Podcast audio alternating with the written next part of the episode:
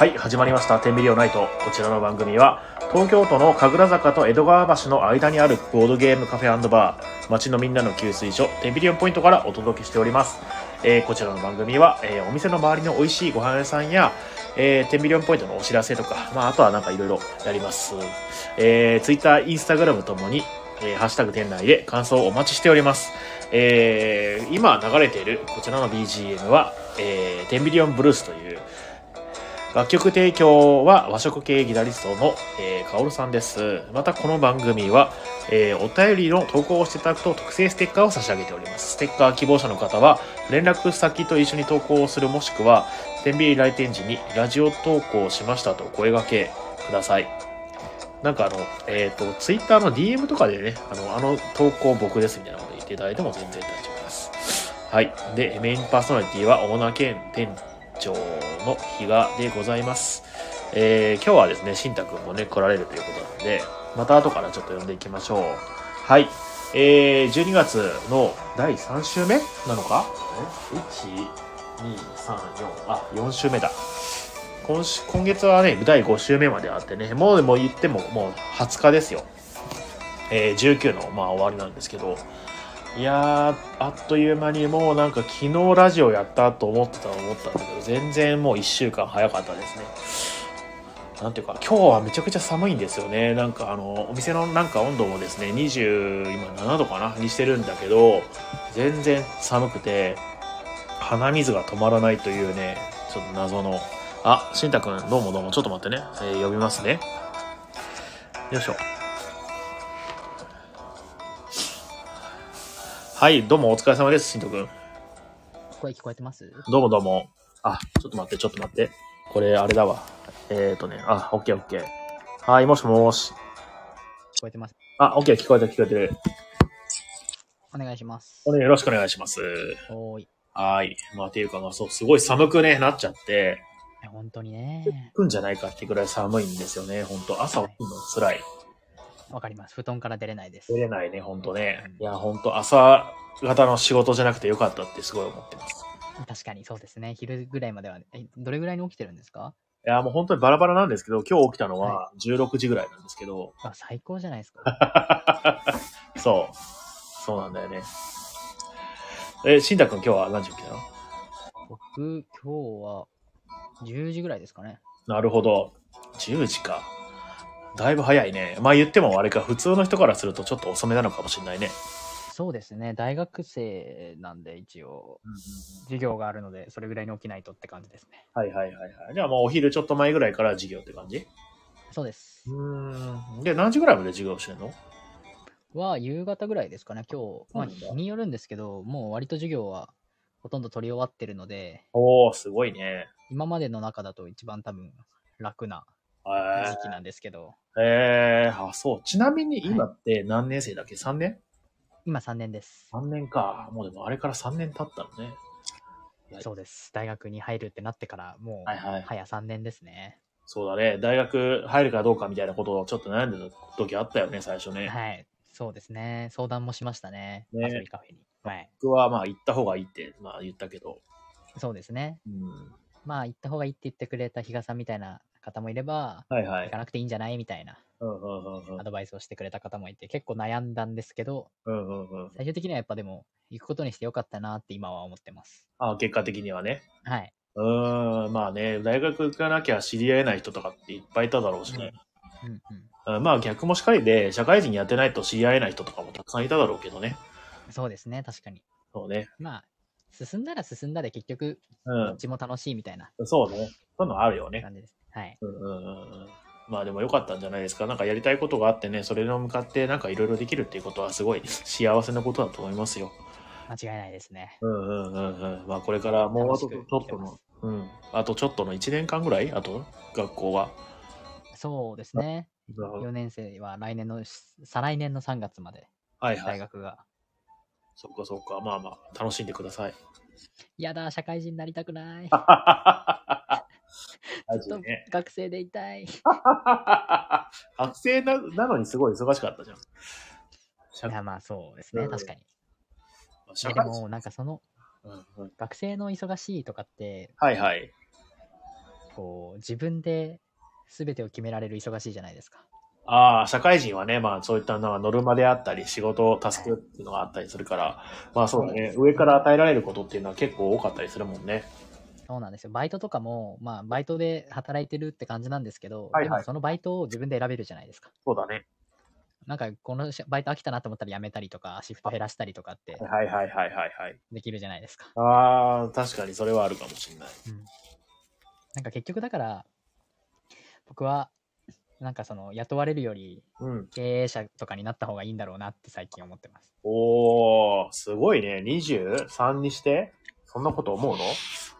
いや、だからその、なんていうのか、今言ったようなことが叶うのって、うん、経営者違うじゃないですか。そうだね。経営者じゃないと、まあ結構難しいよね。多分行ける職種とかもあるんだろうけど、一般的には経営者ってやったりとか、まあ自営業要するにね、みたいな。そうですね。まあ、そう、フリーランスとか、うんうんうんうん。自分で会社を起こすか、なんかそっち系の方がいいんだろうなって、なんとなく思ってます。最短距離でそういうの行けるようになるといいよね。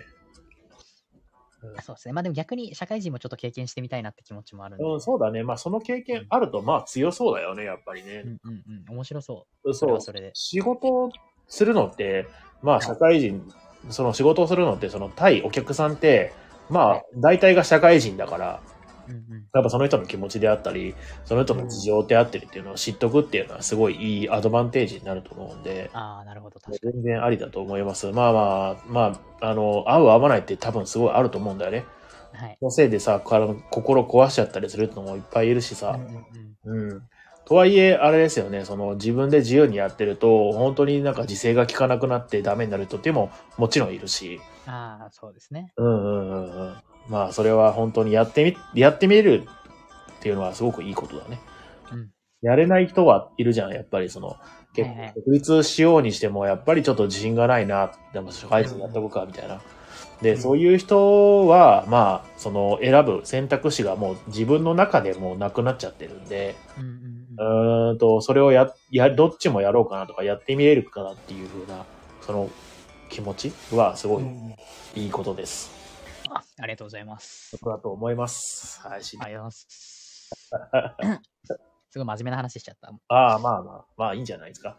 ボードゲーム、ボードゲームカフェをもう、はいそうだね、いやもう2年くらいかな。ようやく2年かな。2020年の2月からだから、2020年2月、2021年2月、そうだね。もう2年ぐらいやってみたところ、うん自営業結構向いてるんじゃないかなって、ちょっと最近思うよね。まあ、あの、僕昔から宿題とかが嫌いだったんだよね。宿題はいはいはい。あと、まあ、部活で、あの、はい運動はすごい好きなんだけど、部活でやらされるのがすごい嫌いだったりとか、うんとは言っても、僕もなんかあれなんだよね、その、なんだっけな、自制ができるかっていうと、多分、まあ、この体を見てもらうと分かる通り、自制はできる。もうわがままがボディになってるからさ。自制はできないんだけど、まあ、どっちかなっても、まあ、白なの黒なのって言ったら、まあ、こっちですよね、みたいな感じだね、やっぱり。うんうんううん。ん、なんかその与えられてやるっていうよりかはもうこれは今やらざるを得ない状況を持っていってるからなんとかやってるっていう感じがあって。でもそれって今な気楽ですよねそのなんだっけなあの怒られることがあんまないからうんあのただまあそれが売り上げに反映してるからほうこわとかなりますけどね本当ああ、なるほど。うん結果が全部自分のとこに返ってくるっていう意味ではね確かに。うん社会人とかはまあどんだけ評価低くても固定給はあるからみたいなねうんうんうん。そういう、その仕組みの中上に乗っかっていられるから、あの、そういう意味では気楽だよね。っていうの。なるほど。ね、とか、まあ、そう、税務上の関係とかも会社がやってくれたりとかするから、もうあんまりそんなこと考えなくていいって、もうなんだろうな、仕事とその生活に全力尽くせるみたいな。うんうん。そういう自営業とかになってくると、仕事と経営と生活っていうなんか、ああ、ものが入ってくるんだよね。そっか。で経営忙しくなりますそう、ね。好きか好きじゃないかって言ってよくわかんないところがあるんで、うん。うんやること増えるから。まあでもその分なんだろうな、あの、常に考えてるっていうのは、まあはい。訓練になってるなっていうのは思います。ああ、なるほど。うんなんかそのまあ俗に言う経営者目線というか、はい。まあ別に人を雇ってるわけじゃないんだけど、で、さらにそこからなんかでかいその会社とか人を雇うようになってくると、また別のなんか考え方であったりっていうのができるんだろうなっていうふうに思います。はい。何の 話だろうね。ど。いやー、でもちょっと、すごい勉強になります。はい。ありがとうございます。僕も、新太くんを見てね、なんかすごく勉強になります。あ、本当ですか？うん。勉強になるというか、あの、なんだろう、関心というか、あ、本当ですか？うん、面白いよね、本当にね。自分でもちょい思いますね。なんか、うん。変な人生歩んでんなって。ああ、でも絶対面白いよね。まあ面白いですね、確かに。面白い。えなんかやっぱ、うんうん小さい頃から、なんかその周りと違うみたいな、はあ、はあはあはあ、周りと違うことをするみたいなのがすごい好きだったんですよ。えー、あーそうなんだ。っていうかなんかその周りと同じことしてるのがなんか嫌で、ああ、はいはいはいはい。なんかその、それで人と違うことをすごいうん。しちゃうみたいなえー、子だったんですけど、ああ、まあバンドやるのもそうだよね。そうですね、その進学しない道を選んだのも、逆に進学しない道を選んだのに進学したのも、なんか、走行に通ずるのかなみたいな。あれ 周りと違うかか、ちょっとやっぱ天の弱なのかなみたいな。はいはい。進学しないっていうのは、どういう理由で進学しなかったの？は、普通に音楽の道で、あーそっか。はい。その、まあ自分が表舞台に立つにしろ、うんうんうんうん。あの、まあ僕もともと高校生の時には、その、音響関係の仕事に就きたいと思ってて、へえ、それ初めて聞いたかも。あ、そうなんですよ。本当は音響系の。コンサートの音響をやったりとか、そういう人になりたいなって思ってて、で、その、その時は、だからそっちの専門学校とかに行こうって思ってたんですよ。ああ、そうなんだね。はい。で、えうんそれを、なんかその音響のこととかをすごい教えてくれるおじさんみたいな人が 近くにいて、そその人その人がまあ師匠みたいな感じの人なんですけど。その人に、なんかその専門学校とか進もうと思ってるんですよね、みたいに言ったら。なんか専門で学べるようなことは、なんか実務で全部学べるから、なんか専門なんて金の無駄だみたいああ、なるほどね。な。それだったら大学に行って人脈広げた方が、確かに。なんかその音響の道行くにしろうん、そこでまた違うみ夢を見るにしろ、なんかいい刺激になると思うからうん、その専門は行かなくていいんじゃないみたいな言われて、へで。それで、大学じゃあ行った方がいいのかなとか思い始めたのがその3年の夏とかなんですよ。ああ、そうなんだ。へえ。で、うんうん。でもなんか今から勉強してもなーみたいな。まあね、そうだね。もう全く勉強してなかったんで、なんか、はいはいはいはい。これでどっかに入れるのかなみたいなのがあってうんうん、一応受験したんですけど、なんかその、まあ受かったところもあったんですけど、ああ、そうなの？うんうん。そこにはちょっと、まあそれが今の大学なんですけど、いや、そうなの？うなんですけど、あの、そこにはちょっとなんかちょっ違うかなみたいな違うかな？のがその時あって、入ったんだ。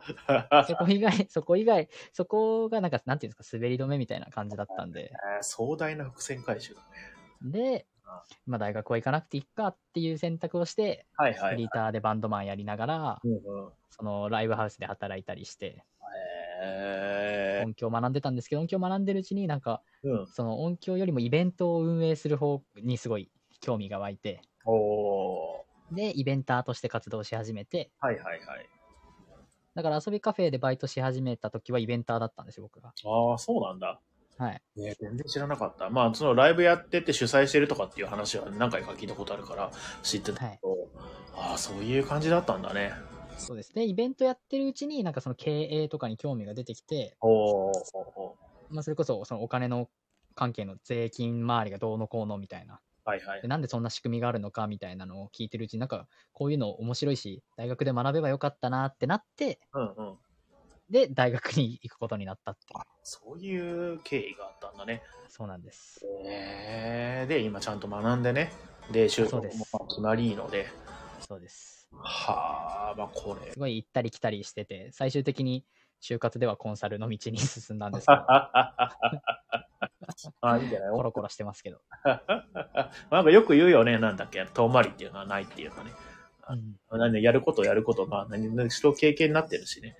うん、いや、でも、そっか。でも、本当にじゃあもうこれから、ほんそのコンサルの道進むにあたって、もうなんだろうな、楽しみだよね、本当どうなってそうですね。よね。え、しんちゃん、本当に会社とか立ち上げたらどうしようかなって思っちゃう。いやー、どうしましょう。何しましょそう。でもわかんないですよ。コンサルの道進みますけど、はいはい。また3年後には全然違うこと言ってる可能性ありますからね。うんそうだよね。なんか別のことやってるかもしれない。役者とかになってるかもしれないし。あ、いいですね。役者とかちょっと興味あります。まあね、本当いやいろんなことできるからいいよね。うんうん若いよね、本当ね。おじさんみたいなこと言っちゃった。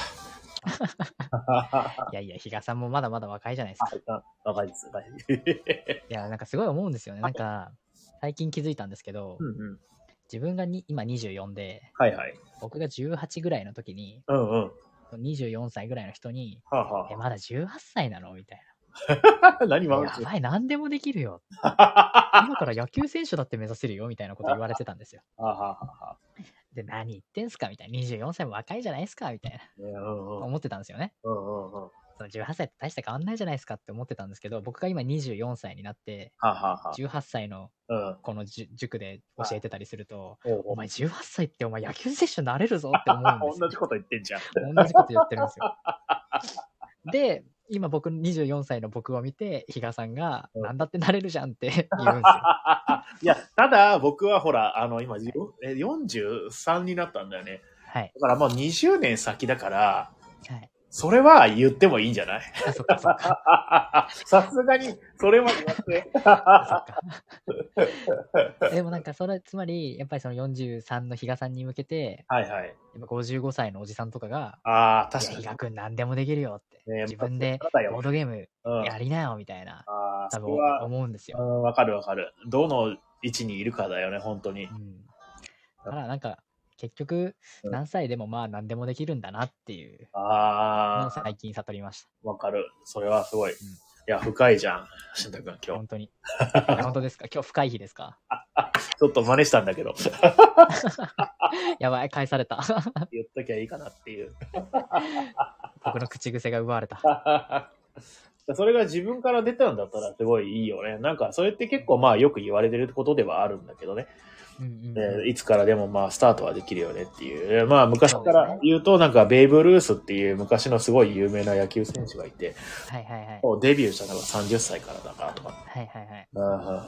まあそういう話よくあるよね。ただまあそれは実感として伴ってるかどうかっていうのはすごい大切だと思います。いやー、わかります。うんうんうん。なんか人から言われたこととかって、うんうん。なんかその時は、ああ、そうなんだぐらいですけど、なんか実感が伴ってようやくなんか本当にうんうんうん。こう身に染みるというか、いやまあそういうことってたくさんあるよね、ほんとね。たくさんありますね。ねうんうん、親になってみて分かることとかあったりするんだろうね。うん。いやいやいやいや。皆さんもでももう、はいご僕結婚なさって、あそうですね、ご結婚させていただいて、はい。はい。まあ親がなんて、言うんですか？やっぱり、あれがわかんない。人妻の反対、なんて言うんですか？人旦那って言うんですか？何ですか？夫？人妻？なんか妻だけ人妻とかあるよね。ですね。なんて言うんですか？夫とかじゃないの？人夫？夫？え、普通に夫お単なる夫じゃない？なんかそういうのってあんまり言わないよね。なんでなんですかね？ねえ。まあ、だ、あの、そのうちその言葉もなくなってくるんじゃない？ほら、看護婦が亡くなったみたいにさ。ああ。結婚姻関係を結んだ人の、その、要するに性別で、そういったその、えっ、と、呼び名性別による違い、呼び名の違いっていうのが、なんかなくなってきてる気がするんだよね、最近。ああ、深い。深い。深いいただきました。一深い。え今日は震度1です。出ちゃった。だから、人妻っていうのも、なんかそのうちなくなりそうだなっていうのは思います。ただまあ AV のジャンルで人妻っていうのがあるから、その辺ではなくならないかもしれないね。うんでも看護婦はなくならないのかな看護婦も AV のタイトルあるな。看護婦って言葉もう本当に全く使わないんですか？みんな看護師って言ってるでしょ、最近。そうなんだ。わかんない。あの、でも最近あんま AV 見てないからわかんないんだけど、看護婦ものっていう昔あったよなと思って。比嘉さんは今現在日本語で何が使われてるかを AV で把握してたんですか？やべえバレた。そう、俺浅い。最近看護婦って聞かねえな、みたいな。浅 いから浅いに来た。朝、浅瀬までやってきた？このおっさん、朝、あ水深くるぶしあたりでしょ？くるぶしあたりでしたね、本当に。だいぶ浅いよね。かなり浅瀬でした。やべえ、バレちった。最すごい近みたいすごいとこわかんないなって。やめようやめよう。あんまりそういうね、下ネタそうですね。ちゃうとね、よくないです。よくないです。ないという噂ですからね。ただでもさ、あのさ、おっさんだからなのかもそうなの知らないけどさ、はい。下ネタってさ、まあ僕はいもそんなに極力使わないようにしてるんだけど、はい。ほんと下ネタって便利なんだよね。ほう。その男が笑うのに。あー、間違いないですね。うんまあ言っときゃ結構、まうん。あ、なんなんとかなるというか、おわ面白いみたいな、うんうんじゃないですか。まあ、だからよくね、芸人さんとかが面白いことを言うときの、えっ、と、なんだろうな、えっ、と、話題って、下ネタ言うのは、要するに下道だみたいな、うん。うんっていうことは、まああったりするんだけど、まあそうだなって、その下ネタのパワーっていうのはすごいよなと。ただ、間違いないですね。あんまり使ってると、まあ、今、ほら、この最近はすごいホワイトじゃないですか。はいはい。風潮がね。そうねう。んなんで、その、まあちょっとキー、キーされるとかね、あの、なるかもしれないんで、極力使わないようにしようっていうふうに、もうここ本当に2、3年で思ってるんですよ。うんうんうん。ね。でもさっき AV 言っちゃった、言っちゃったけど、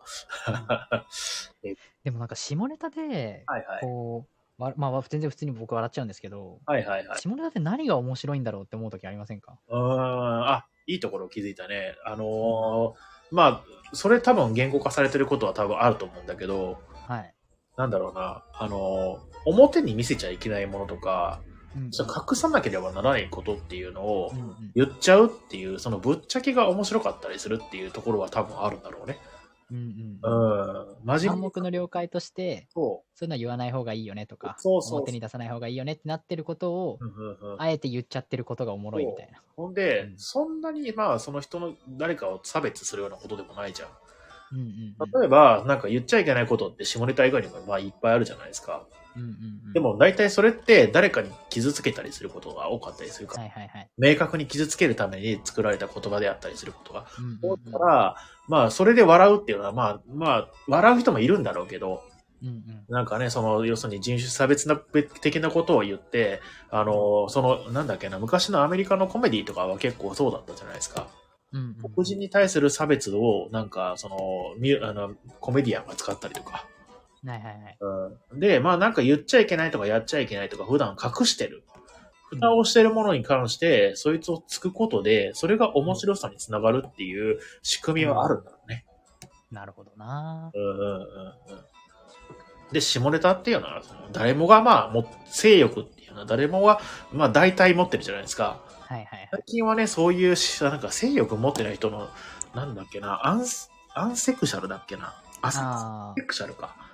あ、なんかありますよね。性を持たないみたいな。そうそういうね、その人たちもいる。まあ最近じゃないけど、昔からいたんだろうけどね、本当はね。うんそういう風に名前が一般化してきたことによって、はいそういう人たちっていうのが、あ、私そうですっていう、あの、言い出しやすくなったっていうのはあるんだろうね。うんうんうん。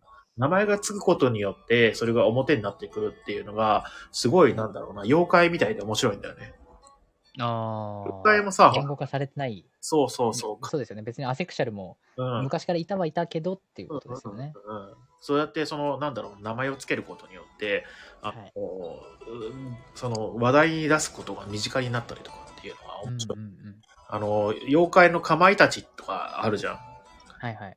あれってなんか、その、科学的になんだっけな、あの、証明されてるかなんかで、あの、うんある一定の条件が整ったら、その、なんか切れちゃうとか、足が切れちゃうとかっていうのがあるらしいんだよね。うーん。で、それに、その妖怪の仕業だってつけることによって、そいつをみんなで、その、そう、なんか、よくわけわかんないものに対して、名前をつけることでか、その、認識をするっていう、うんうんうん。あるね、面白いよね。名前つけるだけで、そうやって、その人の気持ちが、こ心もとがね、変わったりするっていうのがすごく面白い。っうん確かに。ていうのを、京極夏彦が言ってた。えー、突然の、何で知ったんですか、それは？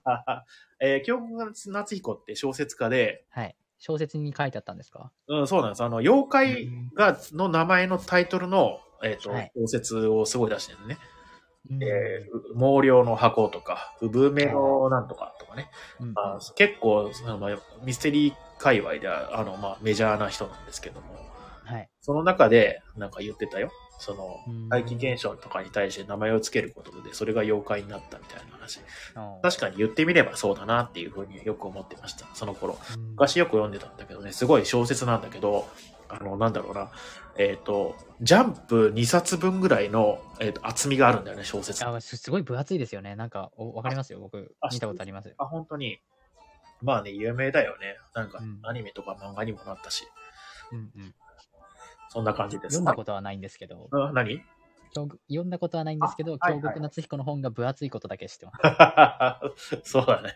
有名だもんね、あれね。うん、まあ、そんな感じで。何の話してたか忘れちゃった。えー 名前をつけると、うん急にそれが目に見える形で現れてくるみたいな。そうそうそう。で、その、そうか、その、なんだっけな、人妻っていうものの名前があるけど、夫に対するそれがないって話か。あ、そうだ、そこから始まったんですね。すごい脱線しちゃいましたね。ね、脱線したね。うん、はい、という感じで、今日はですね、どっちいきなり戻すんだけど、はい、戻しましょう、戻しえーましょう。ボードゲームカフェのラジオっぽく、あの、先週ですね、新太くんいないときに、はい。あの、今年、2022年、やって、面白かったボードゲームっていうのを、おまあ、紹介してたんですよ。おで、いいですね。量もすごい大量にあるんで、はい。もう37、8個あるんですよ。あ、そんなにあるんですか？で、そのうちのまあ3分の1ぐらい紹介して、ちょっと続きをね、やろうかなって。まあ、ボードゲームカフェのラジオだからね。はいはい。新太くんも最近あんまりボードゲームをいっぱいやってるわけじゃないでしょ？いや、それがですね、僕はもし、かして？そうなんです。10月、11月はいはい。は結構やりましたよ。ええあ、じゃあさ、新太くんがさ、その11月、12月で面白かった？ら、ボードゲームって。あでも、なんかその新しいボードゲームに挑戦するっていうよりかは、はいはい。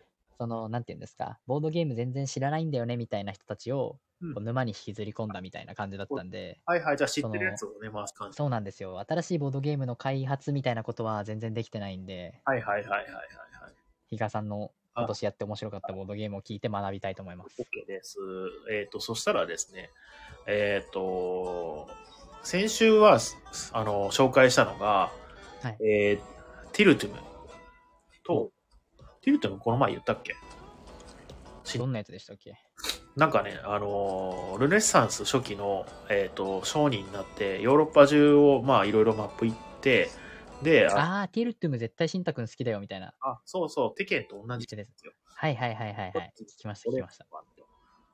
うんで、ティルトゥムが面白かったのと、アークノバと、はいはいはい。アークノバもやったんだっけ？やってないか？やったアークノバはやりました。かあと、えっ、と、トレック12っていうのとえー、紙ペンですね、トレック12は。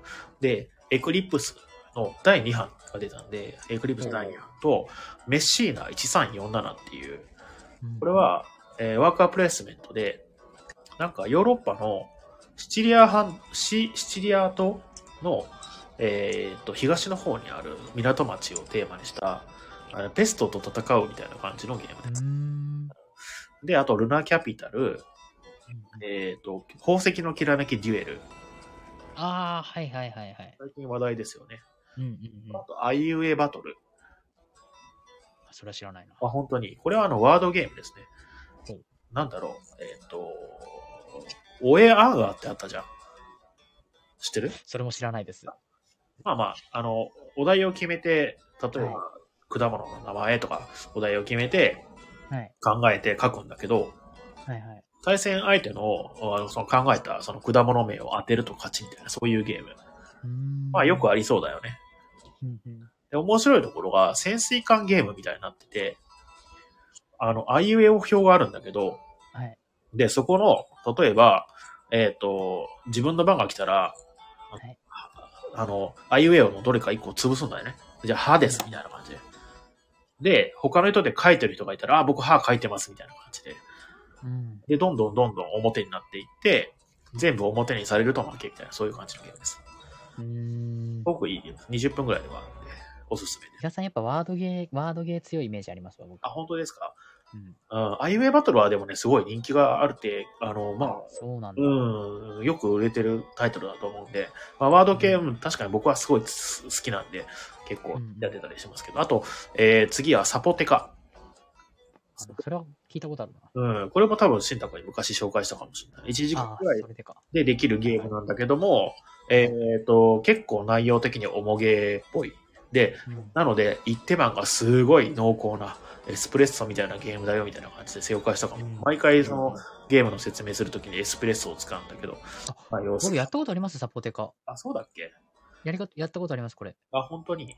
はい、今調べたらうん。見たことありました。面白いよね、これね。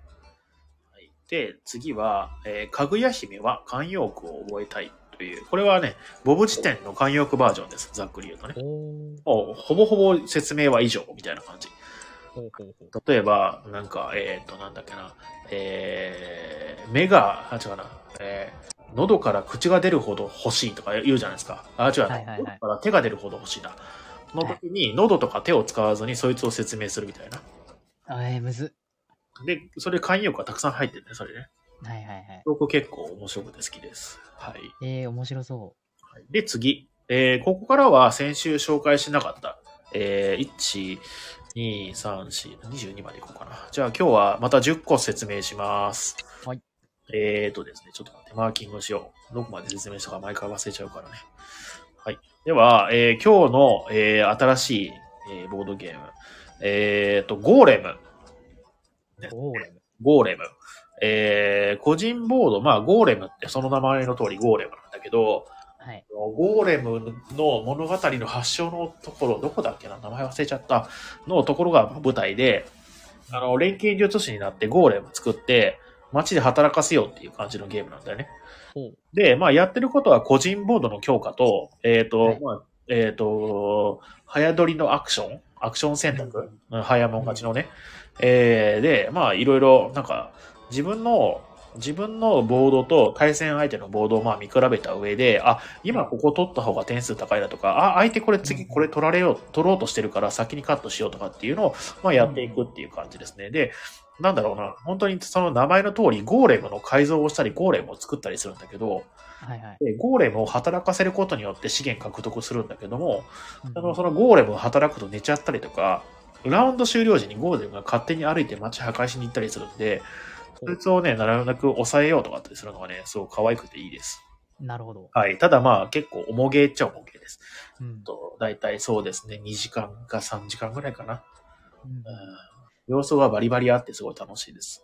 なんかパッケージ見たことありました、調べたら。本当に、そうです。うん 10days のゲームだから多分それは見たことある。うん。なるほでえー、次です。えー、ウォーチェスト。ど。ウォーツスト。ウォーチェスト。ウォーチェスト。うんウォーって戦争のウォーだね。はいはいはい。チェストっていうのは箱っていう意味だね。はい。戦争の箱。で、二人、もしくは4人専用の、えっ、と、バックビルディングプラス陣取り。うーん。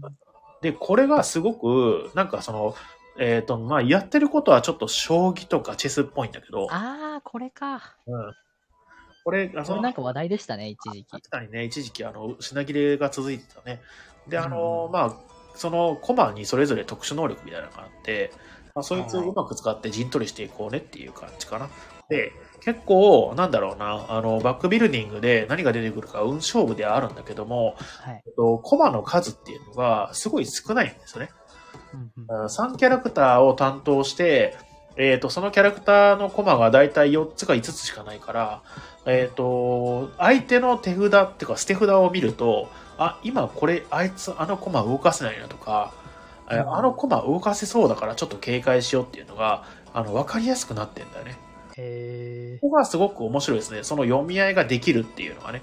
結構なんかそういったそのなんだろうな、あのー対戦系のゲームってもう何がやわかん選択肢が広すぎて何やってるかわかんないって結構あると思うんだけど、ーはい。これはね、その辺のコマの数が少なかったりするんで、ある程度相手のやりたいことを、ね、読めたりする。で、それがまあ、えっ、と、よ読んで、その、その先の手を打つっていくっていうのがすごい楽しい。えー、二人、まあ、主に二人用ゲームかな。4人だとペア戦になるんですよね。ほうはい。なんで結局あれって4人でペア戦なんで、2人で対戦してるみたいな感じなのね。なるほど、なるほど。という感じの、えーおすすめゲームです。うんで、次、3つ目。えー、ガンジスの反王。これは死んだかやったことない？ガンジスの反王。ガンジスの反王。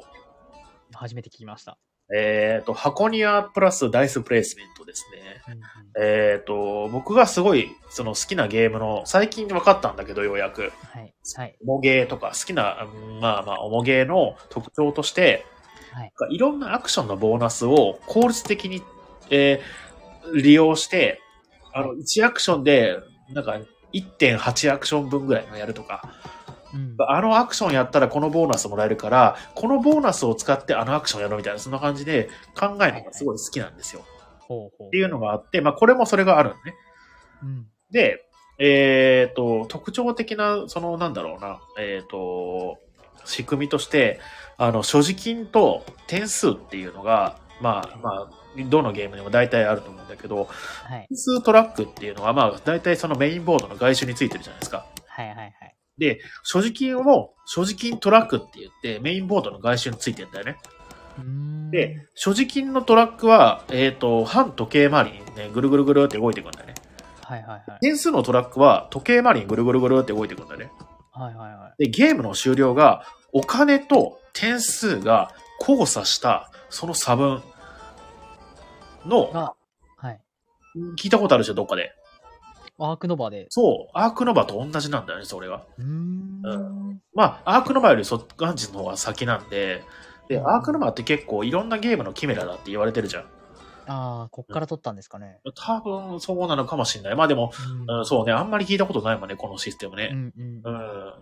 で、まあね、アークノバ他にも例えばカードの、なんだっけな、アクション選択してカードがさ、えー左にずれていって、それより右の、えっ、と、違うな、えっ、と、それより左のカードが強くなっていくとかあるじゃん。はいはいはいで。も、なんだっけな、えっ、と、シビライゼーションああ。システムにすごい似てるってよく言われるし、で、もちろん、やっぱいろいろうん。のキメラなんですね。そうそうそう、ユニークなカード群もテラフォーミングマーズみたいだって言われるし、うんうん箱庭は作るのも、なんだっけな、えっ、と、あれ、えーオーディンみたいだって言われるし、うんうんうんね。なんでそのなんか、よく、で、キメラだって言われることが多い、僕の周りでは。はい。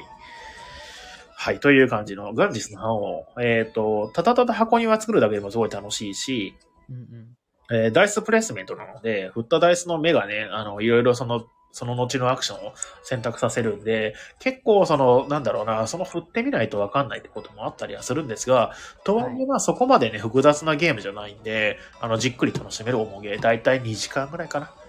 これね、うん普段あー最高だな。楽しいです。いや、面白そう。見た目がもうすごい面白そうです。死んだか好きだと思うん やりたい。う。で、次です。えー、ファームウィズブラウニーズ。ファーム、はい。ウィズ、ブラウニーズ。えーパッケージすごい可愛い、可愛らしいね、なんか少女漫画みたいな感じの、少女漫画だから最近のまあ、可愛い系のアニメみたいな感じのああ、本当ですね。感じなんだはいけど、で、これ、あの、お買い物ゲームです。で、はいえあの、カタンみたく資源カードを集めて、そのカードを使って、わらしべ長者よろしく、えっ、と、物を交換するんだよね。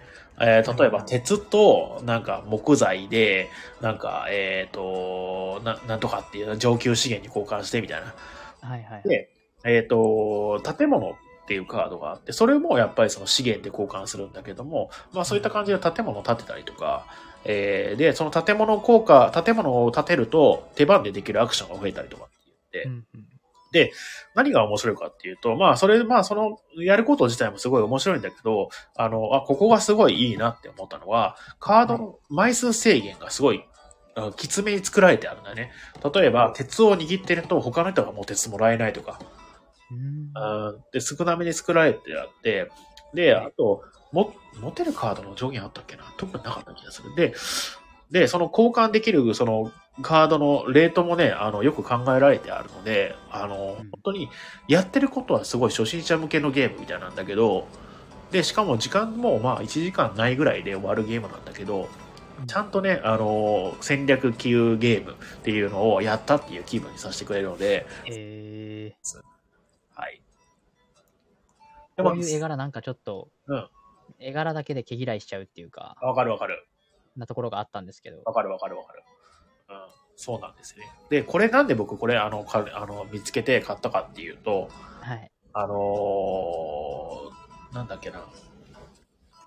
最近リメイクされた、キンなんとかビルダーズ。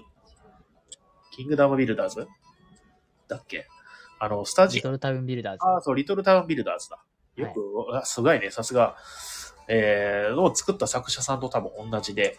あ、そうなんだ。ね、リトルタウンビルダーズも面白いじゃないですか、ワークアップロはいはいはい。はい。あれ好きですね、結構。とかって言って。で、それっていうのも、まあまあ、それもあるけれども、あの、インスタかななんかで、あの、ふわふわ系の女子が、それをやってたんですよ。ええで、うまあなんかカードの内容を見ると、あれ結構、なんだろうな、その資源交換とか、あまあルールちょっとありそうだなっていう風な感じがあって、あ、どんなゲームなんだろうって見たのが多分きっかけかな。で、面白いって言ってたんですよ、その女の子はね。はいはいはい。そんな女の子に面白いって受けるゲームなの？って、結構ルール多いんじゃないの？って思ったんだけど、まあはいそうでもない。やること自体は交換だけだってこと。ええちょっと気になってきちゃった。すごくいいです。はい。一回やってみるといいです。ただちょっとあの、なんだろうな。あの、まあ、一言言うとすれば、はい。あのーゲーム終了時にはもうこれどうにもなんねえわっていうことがよく起こる。あただまあ、これじ1時間ぐらいのゲームなんで、多分2回3回やるのがいいんでしょういいんでしょうね、本当あ、なるほど。はい。で、次です。えー、クロリンパニック。わ出た、神ゲーだ。をよくほら、ボードゲームカフェで働いてたらさ、はい。もう頭使わなくていいゲームないっすかって聞かれるじゃん。はいはいはい。これっすわ。ベストアンサーっすわ。いや、これ神ゲーですよね、マジで。ボタンを押すといいだけですからって出すんですよ。はいはい。これね、なんかなぜかこれボードゲーム界隈で流行ってるよね。いや、これおもろいっすよね。ね、しょうがないよね、面白いからね。うん。でなんかこれ、なんか僕、すごい、すごい人づての噂で聞いたんですけど、はいはい。クルリンパニックの変速機かなんかを、ああ、はいはいはい。みたいな話誰かから聞いたんですけど、うんうんあれってガチなんですか？ガチです。あの、ランダムに動くようになるっていう変速機。えううあの、今は普通のやつは一定じゃん、動きの。ー、はいはいはい。ぐるーぐるーって。でもなんかそれ止まったりとか、速くなったりとかっていうのが、もうなんか生き物みたいに動くようになるっていう、なんか魔改造のクがあるんだね。それどこにあるんですか？めっちゃ欲しいんですけど、変速機。個人制作なんじゃないかな。あ、そうなんだ。販売してるの見たことないです。あ、そうなんですね。うん、でも、ね面白いよね、そんなの作ろうって。多分機械強い人が作ったんでしょうね、本当に。うんうん。うんうんね、クロリンパニック面白いよね。はい神ゲーです。で、次です。えー、あ、えー、ミキ、あ、違うな、ミリメモリミリメー。モリー。ミリ、ミリ、い1ミリ、2ミリのミリ。はい今日ちょっとね、鼻噛みすぎて、鼻声になってて、ちょっと、ミニ メモリー。なんか、鼻がね、詰まってる。ダメですね。で、あのーこのゲームは、あの、まあ、どういうゲームかっていうと、はい。あのー、しんたくあの、カセットテープってあるじゃん。音楽弾くあの、はいはいはい。はいこれの横幅って、どのぐらいか大体わかる？みたいな、え、わかんな。やるゲームです。ピンポあー、おもろそう。かけてどのぐらいっていう。はいはいはい。あれを、その、えっと、紙を2枚こう重ねて、その重ねた紙をちょっとずらすことによって、このぐらいのなるほどかっていうふうなやるっていう、もう楽しいです。近い人が勝ちと。そう。で、まあ勝ちというか、一応点数もついてて、あの、その大きさからずれてる分だけ、自分の体力を減らすんですよ。1ミリ。ポイントで減らされるんですね。で、生き残りを。面白い面白い。で、えーこれは、あの、インディーズゲームなんで、あの、まあ、うんイエサブとかでしか売ってなかったんだけど、う。はい。えーあ、でもそんなことないかな。まあ、ヨドバシ売ってたっけな。まあまあ、よく見るのはイエサブだったんだけど、今度アークライトが、えっ、と、アークライト版が出すんですよ。リメイクなのかな？うん。なんで、結構普通に手に取りやすくなると思う。で、多分、そのアークライトさんのことだからね、デザインもちょ、あの、またちょっと良くしたりとか、まはい。あ、ミニメモリーもともとがすごいね、あの、作ったサークルがすごい、あの、デザイン強い集団みたいで、すごいおしゃれなパッケージだったんだけど、で、まあ、アークライトがそのリメイク出すから、多分、あの、ちょっと追加のなんかルールとかあったりするんじゃないかなってちょっと期待してます。なるほど。で、はい、次です。えっ、と、それだっていうゲーム。青、え？うんあれですか？いなんだっけ？あの、青い箱のやつですか？そうそうそう。これは、あの、実はですね、この買ってよかったゲームリストっていうのは、新しく出たゲームじゃなくて、2022年に買ったゲームの中から全部選んで、ああ、なるほどなるほど。古いやつも結構ある。今まで紹介したやつの中でも結構、その2022年じゃないやつも結構あったりします。うん、まあ、クルリンパニックとかそうですよね。そうだね。うんうんそれだっていうのね。これはまあ、新太君もご存知の通り、心理戦の駒をね、えーどの駒にはいはいはい。なるかっていうのを予想していくってだけのゲームなんですけど、まあ、みんな大好きアレックス・ランドルフの作品ですね。すごく研ぎ澄まされたルールでございます。あの、すもうなんだろうな。やることはすごい簡単なんだけども、すごい駆け引きを手軽に楽しめるっていう意味でうん、結構そのカップルのお客さんが来ること多いんですけども、まあ、出しといたらまあ3、4回遊んでくれるからすごい、なんだろう、インストコスパがいいというか、重宝してます。はい。で、次。えー、クワドロカラー。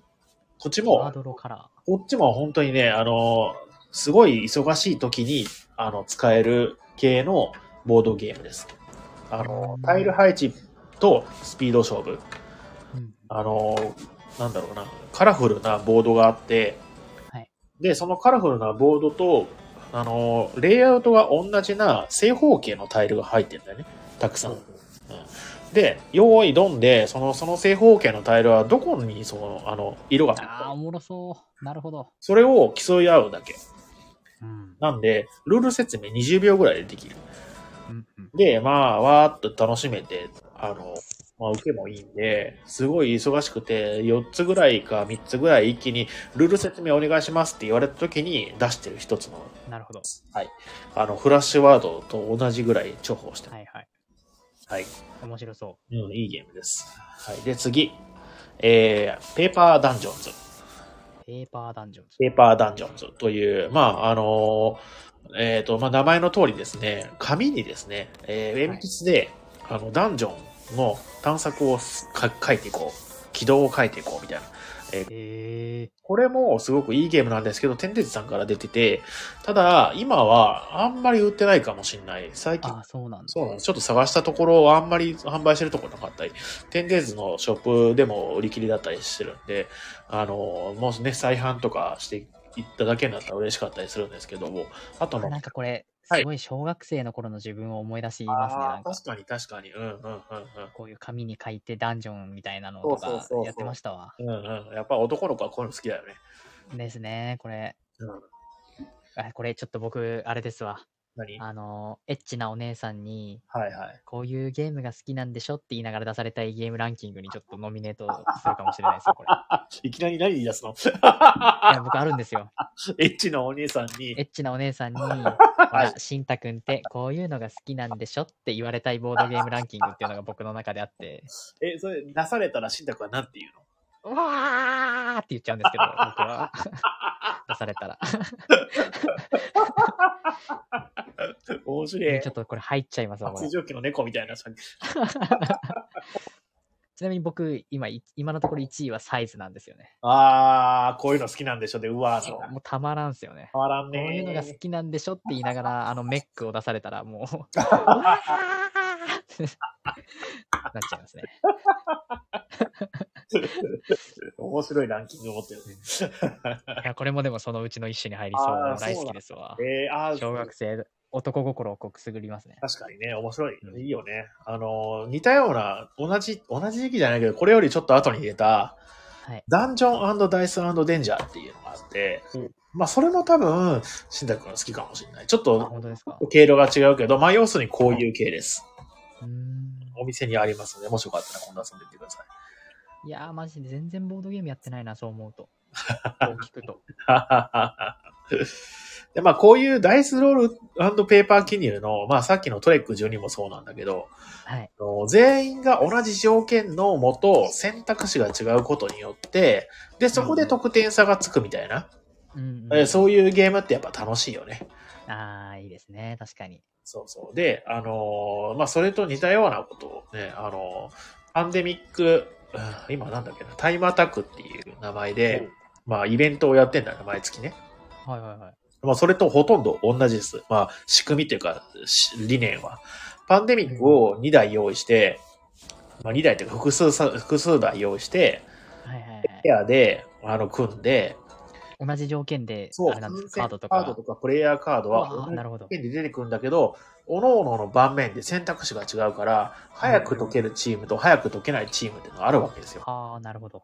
それで、その1位を競い合うっていうのをイベントやってるので、それがね、あの、面白いんだけども、まだあんまり気づかれてないっていうね、うん。ね。でやまあ、ぜひ来てほしいなって、ちょっとお店の宣伝です。はい。なんかあれですよね、ナンバーナインとかも割とそれですよね。ああ、確かにそうだね。ナンバーナインもカードめくって条件は一緒なのに、うんうんうん。こんなに点数に差がついたのっていうところすごい面白いですよね。面白いですよね、やっぱりうんね。うんうんはい。では次です。はい。はい。ああ、でも紙ペンで言うとね、最近ちょっと紙ペン、またちょっと話それるんだけど、紙ペンはいはいはい結構、ああ、やっぱり紙ペン面白いなと思って、まあ、い仕入れてるんだけど、ヘクサルインズとかっていうゲームがあるね。で、あとは、ポーションポットトレイルとかっていうね、まあ、要するにそのインディーズ作家の作品なんですけども、はいはいはい。えーそれもね、紙ペンで、やっぱりまあ同じような感じ。そのシステムとしては、えーと同じ条件かつ、えーとうん違うことを選択みたいな感じでね、すごく面白いのでね、えーこれもね、なんかイベントでもやれたらいいなぁなんて思っております。はい。では、次。えー、フィヨルド。フフィヨルド。ィヨルドっていう。出た。うーこれは知ってこれも有名じゃないですか？うん、そうね。昔からあったんですよね、これね、ゲームう。ん二人用の結構まあ名作だって言われてたんだけど、まあ長らく絶版していて、それが今度、えっ、と、まあスゴロク屋さんからですね、えっ、と、4人用対応ルール、プラス、その追加ルールっていうのが出す、あのーついてリメイクされた。あの、うんこれもすごく、あの、いいゲームです。前半と後半に分かれていて、前半は運要素プラス、えー戦略。そして後半はもうドアブストラクト。えー運要素のなしという、まあね、陣取りゲームなんですけれども、はい。えーまあ、短いプレイ時間とか、えっ、と、まあ、前半の運とか、あとはまあ、はい。わかりやすいルールっていうのは、すべてちょうどよくてですね、まあ、ゲームやり慣れてない人と出しても結構受けがいいので、すごく重え、えーそうなんはい。ちなみに、これの、えっ、と、宣伝動画に私が出演してます。あ、そうなんですか？すごろく屋さんの動画に僕が出てるっていうね。えうん、マルタさんから、マルタさんっていうのはすごろく屋の社長さんなんだけど、ー、はい。あの、いきなり、あの、連絡いただいて、で、えああ、出ます出ますっていうね、っていうのをやった思い出のあるゲームでございます。ー、うんうんうん。では次のゲーム。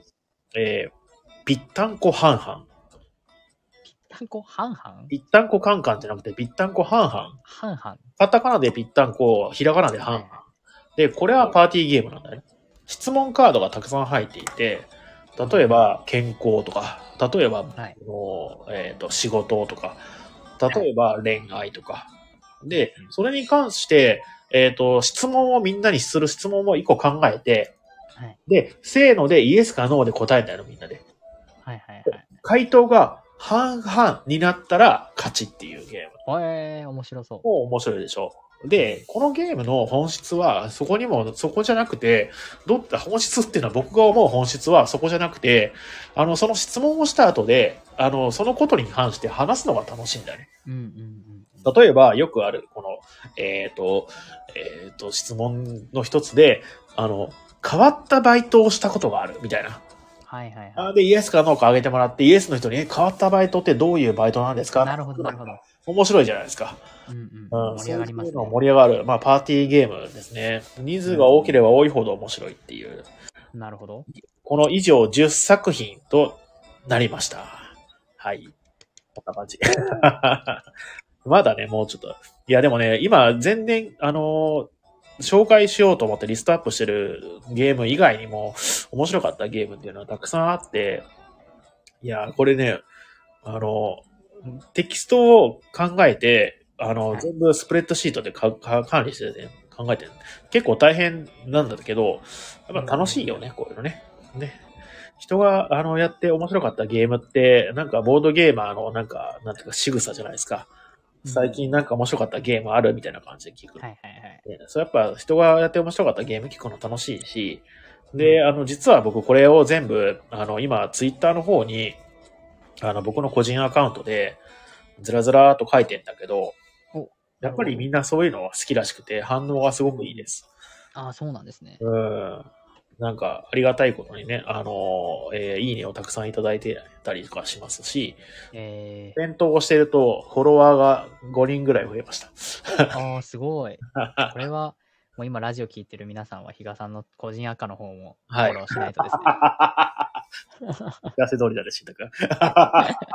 任せてください。ちゃんと覚えてましたよ。何の知らないですけどね。まあそんな感じです。いやーボードゲームカフェっぽいラジオ、ラジオっぽい話題をしちゃった。はい素。晴らしい。では、えっ、と、そろそろですね、あとお店のお知らせと、はい。あみんな大好きなクイズをちょっとやって、えー今日はおしまいにしようかな。あ、はいなぞなぞある？なんか。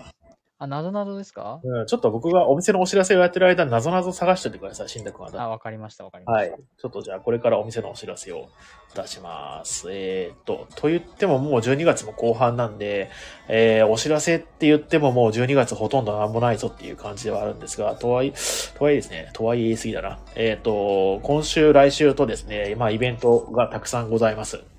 はいえーっと、明日火曜日は、えー、定休日ですけど、グリーンルームさんやっておりますので、えーぜひ遊びに来てください。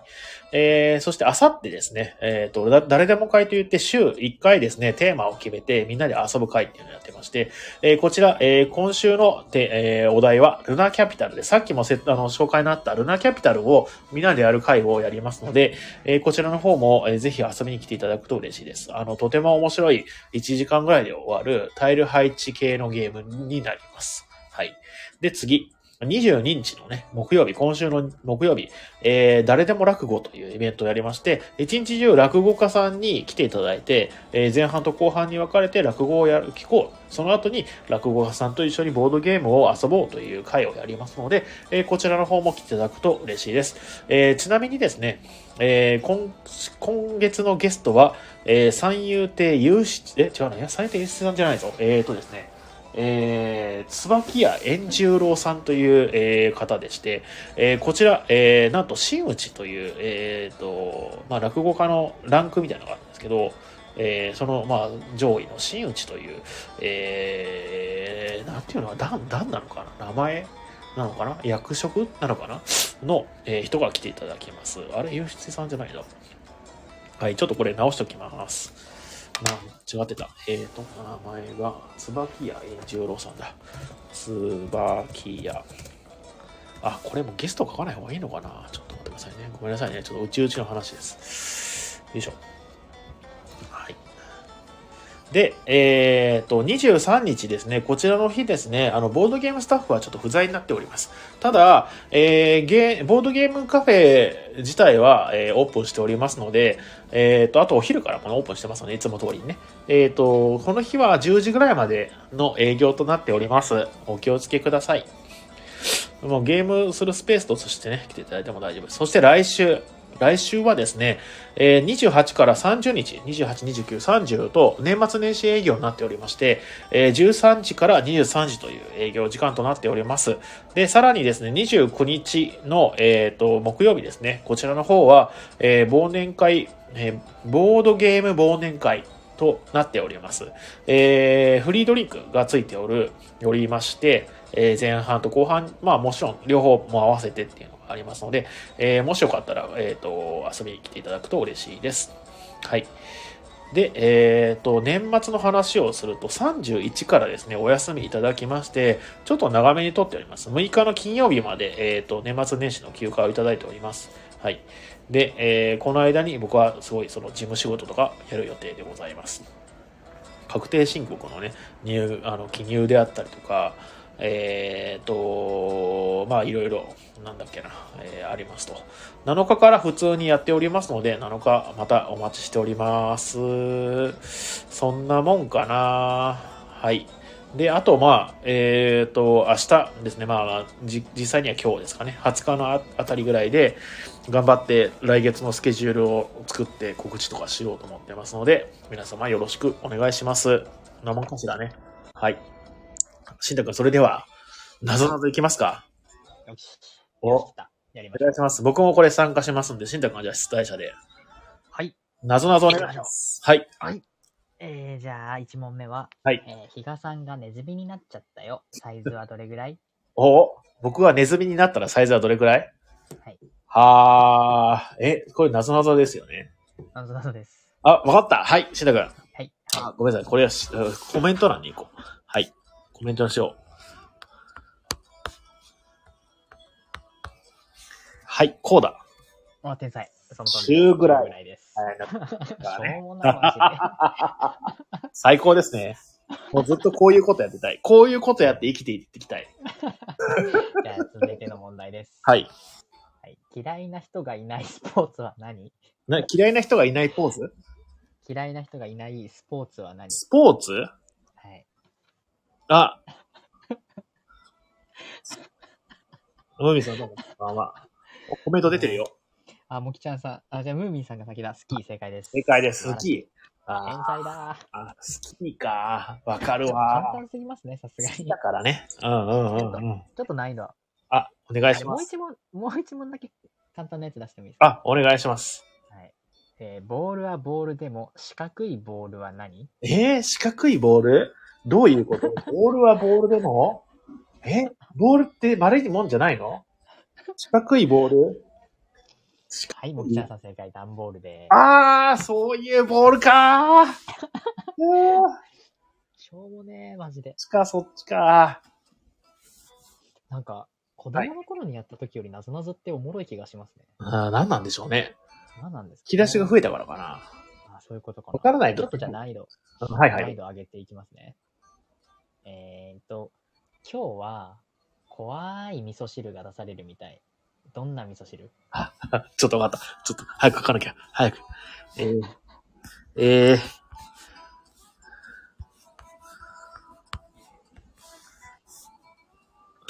比嘉さんが正解。よっしゃーイェイイェ今イ日、風の味噌汁。まあ、もきちゃんさんもね、正解っちゃ正解なんですけど、ふ今回はのね、風の味噌汁ですね。そうです。ふが入ってるよね、味噌汁。そうです。今日はふの味噌汁よと。は味噌汁。いやー、いいですね。最高ですね。えーじゃあ続いての問題です。はい。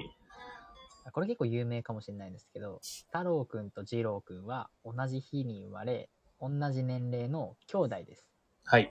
ですが、双子ではありません。なぜでしょえ？太郎くんと二郎くんは同じ日に生まれ、う同じ年齢の兄弟です。え？ですが、双子ではありません。双子ではない？えどういうことなんだろう？でも兄弟です。兄弟。え？ムーミンさん、三つ子正解。えどういうこと？三つ子なんです。太郎くんと二郎くんはうん三つ。子なので双子ではないよっていう。はい？え、登場してない人物がいたってこと？あ、そういうことです。え、四つ子ってこともあり得るってことじゃん？そしたら。三つ子ってこともあります。四つ子も正解ですね、きっと。どういうこと？考えたら負けですよ、ヒカさん。謎謎なんで。うわーやられた。はい、じゃあ次の問題いきます。はい。えータクシー運転手が反対向きに道路を走っていました。はいはい。それを見た警察官は何も言いません。なぜ？おー。あ、コメントで、養子はどうかなって。養子はどうなんでしょうね。えー、タクシー運転手が？あ、もきちゃんさん正解。運え転しないからです。え、走ってたのはうん。タクシー運転手です。あ、車で走ってたわけじゃないんだ。あ、そうです。反対向きに道路を走ってたのはタクシー運転手だったので、マジかよ。警察官は何も言わなかった。言ってよ。あー、やべえ。なんかね、てあの、お酒にベロベロによってやりたいね、本当はね。いや、確かに。わかるはい朝までできますね。なるほど。はい、じゃあ続いての問題です。はい、お願いします。リンゴとスイカとバナナ。リンゴとスイカとバナナを 積んだトラックがカーブを曲がるときに何かを落としました。一体何でしょうか？え？あ、わかったわかった。はい。わかったわかった。あ、そうか。コメントコメント。あー、コメントコメント。これだ正解。イエスイエスイエスイエススピードをね、落としたね。なぞなぞごときで正解して、イエス、イエス、イエスって。どうなんですか？恥ずかしくないですか ?43 歳として。煽るね煽るねイエス、イエス、イエス。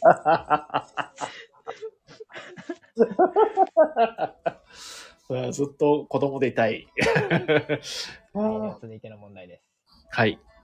はい、お父さんガエルは、ケロケロケロケロ。うんうんお母さんカエルは、ケロケロ。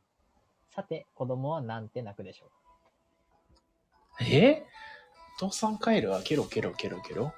お母さんお母さんガエルはケロケロ。ケロケロ。子供はなんて泣くでしょ子供はなんて泣くか？う。これはムーミンさんの方が正解。泣かないです。ああ、オタマジャクシだからね。そっかそっか。オタマジャクシ泣いてたらどうする？でも。実は。ああ、確かに。実は、声聞こえない。まあ、いいか。ここんな、この雑学を知ってたらその人が優勝です。あ、そうね。まあ、この話を別に、あの、広げても何も面白いことないからやめとこうか。はい、では続いての問題です。はい、お願いします。ちょっとでも簡単なのばっかり出てくるな。ちょっと待ってくださいね。はいはいはい。感心させて。えー3メートルの鎖にライオンがつながれています。では、そのライオンは何メートル先までの草を食べることができるでしょうか？3メートルの鎖にライオンが、はライオンがつながれてます。あ、はあはあはあ、で、ライオンは何メートル先の草が食べられるか？そうです、そうです。わかったわかった。こうでしょ。あれあれコメントコメント。こうこうでしょ。こうでしょ。はい、正解。よっしゃ食べない。ライオンは肉食動物いやー、才能が怖い。です。敗北を知りたい。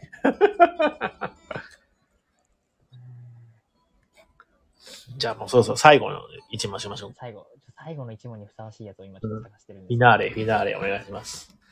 じゃあその探してる間に、あの、新宅が探してる間に、僕が、えっ、と、歌でも歌おうかな。あ、でもあれ、あれだよね。なんかこういうラジオとかで歌を歌うと、なんかその、ジャスラックがこんにちはしてくるからや、や、ややらない方がいいらしいね。よいしょ。おわわわわわわ。よいやー、はいはい。あ、じゃあ最後のグルメ情報ちょっと簡単かもしれないんですけど。あるある。ごめんなさい。じゃあ、その最後の質問やった後にちょっと、グルメ情報を。じゃあ僕はこの最後のなぞなぞを出して、はい質。問します。はい。いや、でも簡単かもな。ちょっといきますね。はい、いいよいいよ。えーっと、亀亀、とラクダラクダ、とうん、サイサイ。が買い物をしています。はいはいはい。何を買うでしょうか？えー、亀とラクダとサイでしょ？はい。亀とラクダとサイ？亀とラクダとサイが買い物をしている。はい。何を買うでしょうか？もきちゃんさん正解。え？カメラです。どういうこと？カメラクダクダ、カメラクダサイ。カメラクダサイです。カメラ、カメラください。うわー、すごい。カメラください。やられたー。ああ、本当だ。ね。カメラくださいって言ってる。すげえ。はい。天才だよ。本日のなぞなぞコーナーはこれで。ありがとうございました。ありがとうございました。いや、しんたくん今日もありがとうございました。お疲れ様ですありがと。うございました。お疲れ様です。また来週じゃあはい、また来週。ではでは。お疲れ様です。はい。失礼します。はい。